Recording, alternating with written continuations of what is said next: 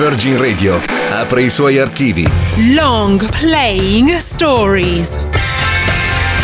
Gli album fondamentali della storia del rock, raccontati da Paola Maugeri. Long Playing Stories. Ladies and gentlemen, benvenuti a Long Playing Stories on Virgin Radio. Sono Paola Maugeri e oggi vi parlo dell'evoluzione di suono dei Blur con il loro sesto album, pubblicato il 15 marzo 1999 e intitolato con il numero delle canzoni che contiene 13.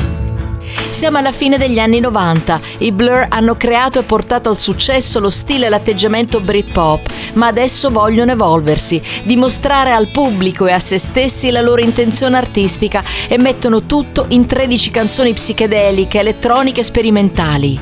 Il pubblico li segue e 13 debutta in Inghilterra al numero 1 perché in mezzo a tutte le sperimentazioni i Blur incantano ancora con la melodia del primo singolo, Tender. Come on, come on, come on.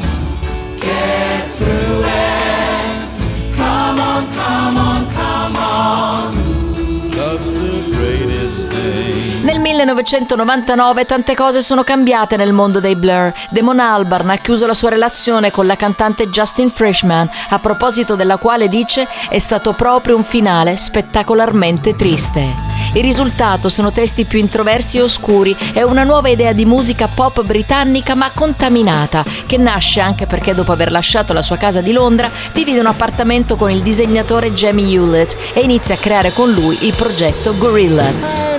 Ci sono anche altri due cambiamenti perché dopo cinque album con Steven Street i Blur scelgono il produttore elettronico William Orbit e poi lasciano Londra e si trasferiscono a Reykjavik in Islanda dove Damon Albarn ha comprato una casa isolata tra i ghiacci e il mare.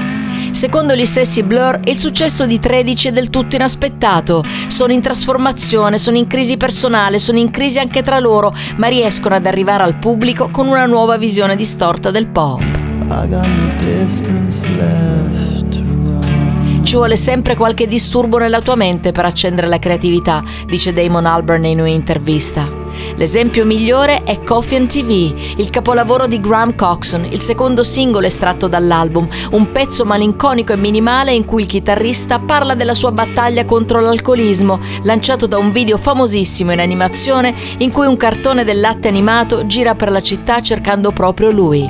Ebbene, arriva al numero 11 in Inghilterra e diventa uno dei loro pezzi più famosi. Questi sono i Blur con Coffee TV.